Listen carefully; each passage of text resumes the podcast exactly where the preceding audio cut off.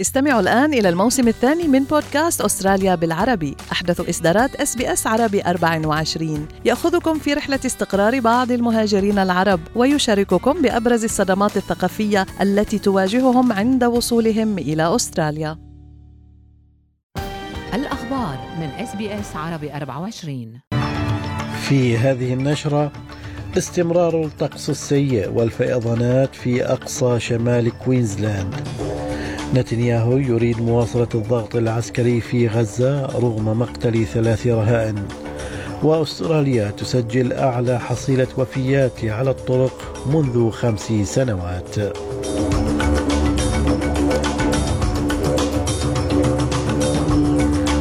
سليم الفهد يحييكم وعليكم التفاصيل.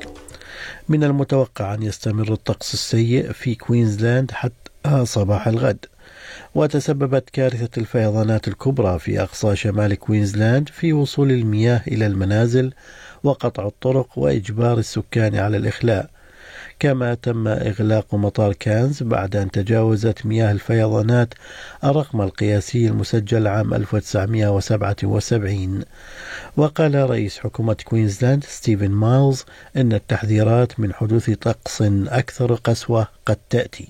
I've been speaking with people on the ground throughout the day, and they say that they've never seen rainfall like this. This is people who've lived in the states far north for all of their lives. So this is very serious, and it could get worse. دعا عدة مئات من الأشخاص في وسط تل أبيب الحكومة الإسرائيلية إلى السعي الفوري للتوصل إلى اتفاق لإعادة جميع الرهائن المحتجزين في غزة إلى أهاليهم. يأتي ذلك في أعقاب الأخبار التي تفيد بأن الجيش الإسرائيلي أطلق النار على ثلاث رهائن في غزة وقتلهم. ويقول أحد سكان تل أبيب أنه فقد الثقة في تصرفات إسرائيل في غزة وأنه يناشد القادة الإسرائيليين إعادة الرهائن على الفور. I've never trusted this government, and now it's even worse. And it's starting to feel that the panic from the beginning of this war is now lower, but it's very frightening that this government is leading, leading us all to more destruction and death, and it all feels a bit pointless at this point. So I believe that we should uh, promote another deal of releasing hostages and keeping uh, more people safe. من جانبها تشير وسائل الإعلام الإسرائيلية إلى مفاوضات غير مباشرة بين إسرائيل وحماس من أجل التوصل إلى اتفاق لإطلاق سراح الرهائن بحسب ما تذكر مراسلة أس بي أس عربي 24 في الأراضي الفلسطينية راما يوسف. لا تزال حماس تحتجز أكثر من 130 رهينة طبعا في قطاع غزة. تم إطلاق سراح أكثر من 100 100 شخص في هذه الصفقة. والسابقة التوقعات الحالية أن الأحاديث تدور عن أسبوعين لربما من المفاوضات لتأخذ الصفقة المقبلة مكانها بوقف لإطلاق نار طويلا ولكن معقد جدا. هذا ما يتم الحديث عنه ما بين واشنطن قطر إسرائيل وأيضا حماس في قطاع غزة. من جانبه أبلغ رئيس الوزراء الإسرائيلي بنيامين نتنياهو مجلس الوزراء أنه سيواصل الهجوم على غزة. وقال نتنياهو أن إسرائيل ستقاتل حتى النهاية. We will achieve all of our goals elimination of Hamas, the release of all hostages, and a promise that Gaza will not once again become a center of terror, incitement against the State of Israel, and attacks against the State of Israel. We will continue to fight until the end for the sake of the fallen and for the assurance of our lives here in the land of Israel. يأتي ذلك فيما أكدت وزارة الصحة في غزة ارتفاع حصيلة القتلى في صفوف الفلسطينيين في القطاع إلى أكثر من 19 ألف شخص منذ السابع من تشرين أول أكتوبر. انتقدت نائبة زعيم المعارضة سوزان لي الحكومة العمالية لدعمها قرار الجمعية العامة للأمم المتحدة الذي يدعو إلى وقف إطلاق النار في الصراع بين إسرائيل وحماس.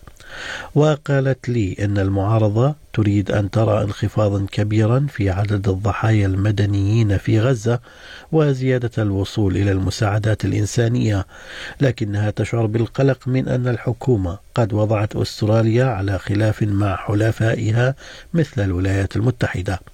وأضافت لي أنها تشعر بالقلق أيضا من أن القرار لم يدين حركة حماس بشكل مباشر بسبب الهجوم الذي شنته في السابع من تشرين أول أكتوبر ضد إسرائيل. The issue, of course, with this resolution was twofold, Kieran. One was that we departed from the position of our allies, the US and the UK. That's unfortunate because the resolution did not condemn Hamas. And all that we want to see is the hostages released Everyone wants to see the conflict come to an end, but uh, it is a bipartisan position, it certainly should be, that dismantling the terror infrastructure of Hamas needs to happen. Without that, we won't see enduring peace in the region.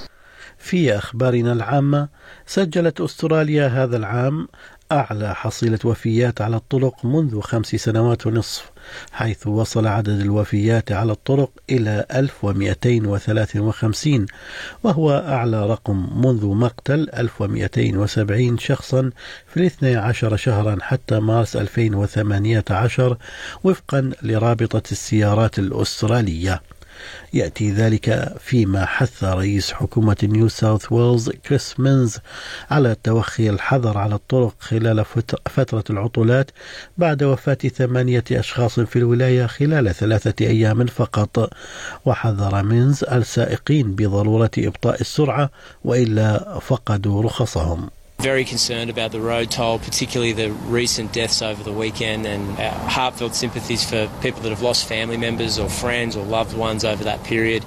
We're heading into the busy Christmas period, and our real concern is that road toll will increase over the Christmas New Year period. So the message is slow down.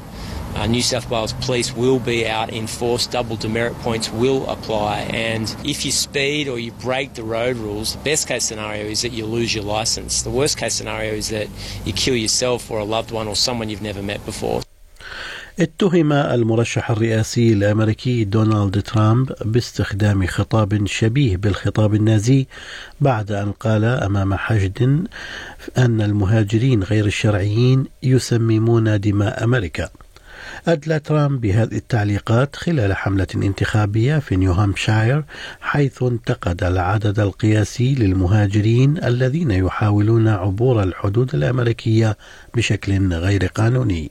They're poisoning the blood of our country. That's what they've done. They poison mental institutions and prisons all over the world, not just in South America, not just the three or four countries that we think about, but all over the world. They're coming into our country, from Africa, from Asia, all over the world. They're pouring into our country. Nobody's even looking at them. They just come in. قال وزير البرنامج الوطني للتأمين ضد العجز NDIS بيل شورتن إن الحكومة ستتخذ إجراءات صارمة ضد مقدمي الخدمات الذين قاموا بتضخيم التكاليف للأشخاص من ذوي الاحتياجات الخاصة وأضاف الوزير شورتن إن بعضا من مقدمي الخدمات الجشعين يستغلون خطة دعم الإعاقة الحكومية من خلال فرض رسوم أكبر على الأشخاص مقابل نفس الخدمات والمعدات عندما يتلقون حزمة الدعم.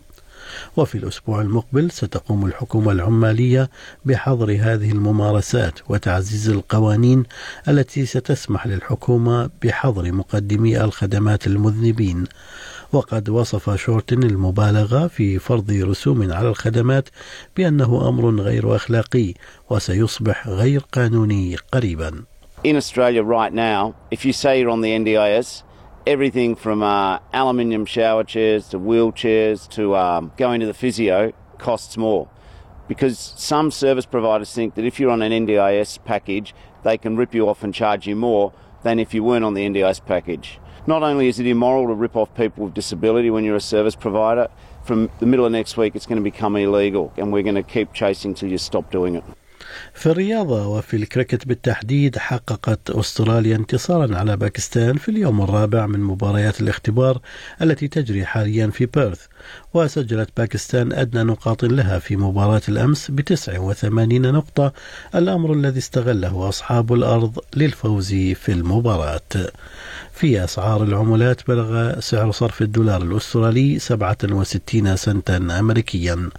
حالة الطقس المتوقعة لهذا اليوم. بيرث مشمس إجمالا. أقصى درجات الحرارة فيها 30 أدليد غائم جزئيا 27 ملبن مشمس 24 هوبرت غائم جزئيا 22 درجة.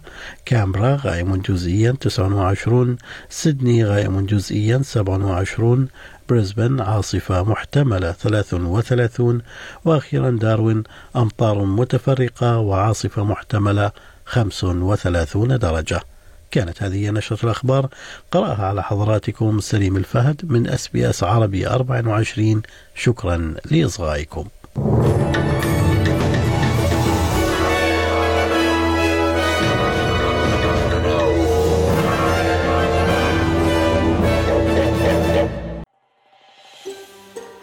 تريدون الاستماع إلى المزيد من هذه القصص؟ استمعوا من خلال أبل بودكاست، Google Podcasts، Spotify أو من أينما تحصلون على البودكاست